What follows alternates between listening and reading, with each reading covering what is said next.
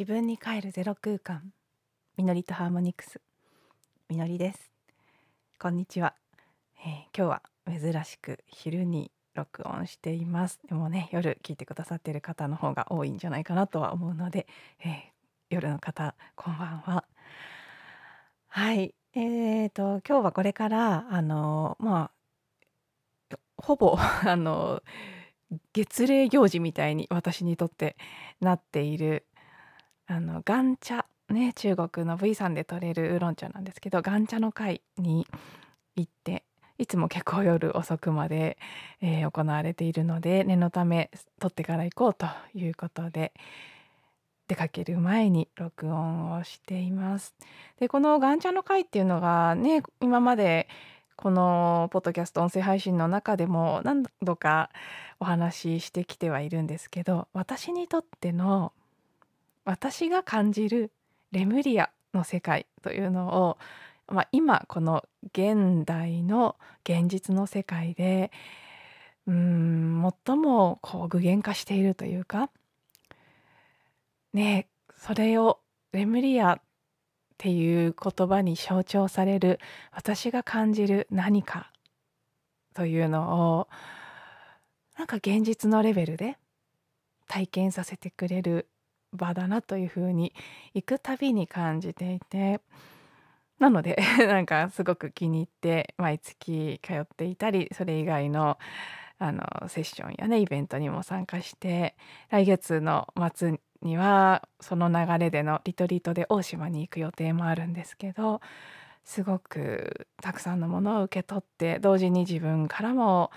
出して循環が起きている共同創造が起きている場だなと本当にこの地上この世界に今レムリエの世界を一緒に作って表しているという感覚がしているんですね。であの、うん、今日そのガンチャの会私にとってのレムリア的世界に行くということが関係しているのかしていないのかわからないんですけど昨日の夜ふっとね出てきた言葉があってあの寝る直前にお手洗いに行った時に なんか本当降りてくるような形で浮かんだ言葉があったんです。で今日はそのことをお話ししようと思うんですけど、まあ、レムリアつながりでそうその時出てきた言葉というのが「一人一つのレムリア」ねレムリアは一人一つっていう感じの言葉が急に浮かんできてそれがすごくああなるほどって私の中では感じるものだったんですね。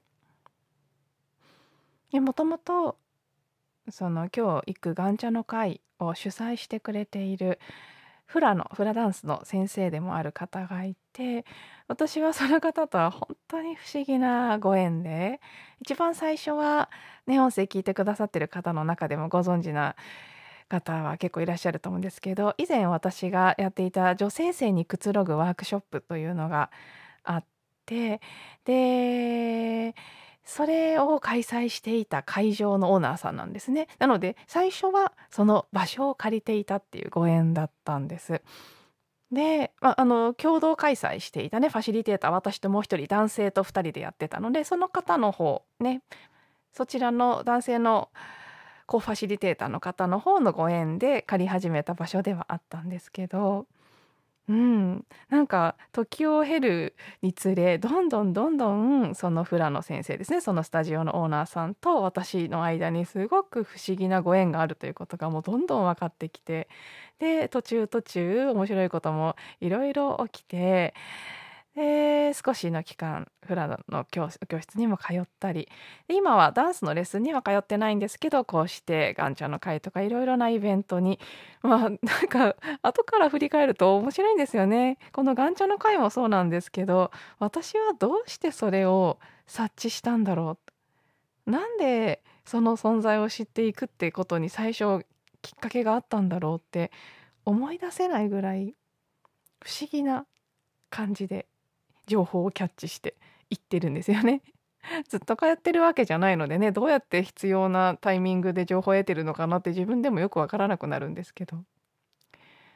でまあ本当にいろいろやっぱ導かれてるとしか言いようがない流れでこの「ガンチャの会」にもたどり着き、まあ、今ではそれ以外のことをねすごく一緒にこう作り上げているという感覚があるんですけど私がその方をねそのソウルシスターとも呼べるフラの先生の彼女をすごくなんかあこの人は本当に信頼できる人だなって思ったきっかけになった場面があって、まあ、もちろんねそのその場面だけじゃなくてあらゆる常日頃のね言動全てからそういう風に感じてはいたんですけど一つこの「レムリア」というキーワードに関して私があこの人とは同じ感覚を共有できるんじゃないかとかすごくこううんそうやっぱり本当のことを言ってるっていう感じの信頼感。この人は本当のことを知っているし言ってる人だっていう感じに思ったきっかけになったのが、あのーこの「ガンチャの会」より前にこう前身になるような形で行われていたレムリアンアロマの会アロマと音となんかそういうのを楽しむ会みたいなのがあっててでそれに参加していた時に参加者さんの中のお一人がレムリアっていう言葉を聞いたことがなくて「レムリアって何ですか?」ってその場で質問をされたんですね。でなんて答えるのかなって私も興味を持ちながら聞いていたら「うーん」って言ってなんか私たち一人一人の中にある理想の世界っていう感じかなみたいなことを答えられたんです。正確な言葉は覚えてないですけどなんかそういう感じのニュアンスなことをおっしゃったんですね。それがすごい私のツボだったんです。なんでかっていうと一般的にレムリアって何ですかって聞かれたら多分多くのそのレムリアとはというのを語ってる多くの人はうーんまあ私の推測でしかないですけど実際聞いたことはないのででも多分そのね1万3,000年だか2万6,000年だか結構幅があるのでそれぐらいね2万年とか3万年とかそういうぐらい前にあったそのレムリア大陸というところがあってで日本からねハワイなんかも含むすごく広大な大陸だったと言われていて。でまあそこにはすごくこう今今よりももっともっと発達したうーん何て言うんでしょうね。世界があって。でだけどその大陸は海に沈んだんだとかいろいろいろいろストーリーはあるんですよね。語られている。いろんな方がチャネリングしたりとかいろんな形でメッセージをキャッチして下ろしていることを総合してレムリアとはというところはいろんな形で語られていると思うんです。もちろんねあの微妙なバリエーションは いろんなところでね多少の誤差はあると思うんですけどまあでも大体レムリアってこんな感じの世界で。ねすごくあの私とあなたというのの区別がなかったとかなんか霧のベールに包まれていたみたいな感じとかねいろんなこと言われていますけど、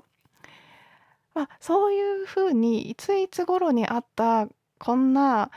世界でっていうふうに答えるのかなって思ってたら全然違う答えだったのででもそれが私にとってはビンゴって感じだったんですよ。それなんか頭でそこまで何も思ったことはなかったんですけどそれまで。自分自身がレムリアってなんだろうなんてそんなに思ったことはなくて。どっちかっていうとそういう聞いた話をそのままそうなんだそういう世界があったんだ。そして、まあ、レムリア復興という言葉を言ってる人も最近すごく多くて今まさにもう一度うんなんでしょうね復活しつつあるものというふうに捉えてる人も多いと思うんですね。レムリア的な世界が今ここから再び始まっていくというふうに多くの方がまあね無意識でキャッチしていることだからいろんな人が言い始めてる。私もそういうふうに感じてますけど。でもなんかそういう情報的なことは100%すっ飛ばして私たち一人一人の内側にある理想の世界ってでそれが具現化していくっていうそのね表現がなんかそっちの方が私は真実だっていう感じがしたんです。いついつあった世界でどんなことが起きてその世界において自分は過去世のそのレムリアの時にこんな役割だったこんなことしていたとかそんなんじゃなくって私たちの中に今あってそしてだからこそこれから具現化していくものというのがうんまあ、その瞬間そう私自身の中で全然思考とか理屈を超えたところですごくフィットした感じがしてあーなんかいいなこの人好きだなってすごく思ったで今もやっぱりね一緒にこうレムリア的な活動をしているっていうのはそういうところで深いところで同じ感覚を持っているからだと思うんですね。で昨日パッと浮かんできたその一人一つのレムリアっていうのは、まあ、同じことだと思うんです。で何て言うのかなだから外側から聞いた情報によって作り上げられたイメージのレムリアとか、まあ、ストーリーの中のレムリア過去にあったものなり過去にあって今復活しようとしてるものとかそういう捉え方もあるしそれもその部分ももちろん真実としてあるとは思います。あとそうまさに一人一つのレムリアなのでその方にとってはそういうレムリアだっていうのもあると思うんです。でもレムリアってうんまあ、これもいろいろな捉え方があると思うんですけど多分5次元とかそれ以上多次元の世界だったんじゃないかと思うんですよね。でこの3次元的世界とは全然違う。もうそもそもベースから違うものだと思うので私たちの発想の枠の中では捉えられないと思うんですけどそもそもその過去現在未来という時間が直線上にあるというのもすごくね3次元的な考え方ですし実際は本当はそうじゃないというふうに言われてますよね時間っていうのは直線じゃなくて私たちの今このね今の私たちの思考はそういうふうにしか感じられませんけど実際にはそうじゃなくて過去も現在も未来も全て同時にあるなんて言われてたりするじゃないですか。おそらくそっちがまあ本質ではね心理なんだと思うんですけど全然ね私たちの脳はそんな風に思えないようにうまく作られてるのでそんな感じはもちろんしませんけど私だって。だけどなんかその過去にあったものそれがそうもう一回復活してとかっていうよりは本当に今この瞬間だから過去も現在も未来も全てが折りたたまれている今というこの瞬間の中に理想という言葉で言ってもいいですけど私たちのたどり着きうるそのね最も高い次元それが5なのかそれ以上なのかとかは分かりませんけど多次元の可能性の中にある私たちが潜在的にどこか求めていて感じている理想の世界。それなんだってうんなのでなんだろうなそうやっぱりこう過去にあったことっていう風に捉えてそれでストーリーをいろいろ考えたり思い出したりするっていうこととはうんちょっとこうやっぱりアプローチの質感が違うと思うんですけどなんかね私はそっちの方がしっくりくる。でそれは本当に一人一つ。なぜならば、まあ、今という瞬間もそうですけど全てそうですけど私たちは本当は一人一つの宇宙を生きているんですよね。で私が見ている世界に他者が出てくるように思えますけどでも実は私が見ている誰かが体験しているその誰かにとっての宇宙は実は全く違う世界になっている。もちろんこれも時間軸の話と同じで私たちの脳はそんな風に知覚できないようになっている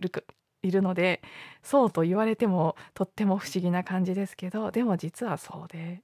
みんなが違う宇宙を生きていて自分の世界には実は自分しかいなくて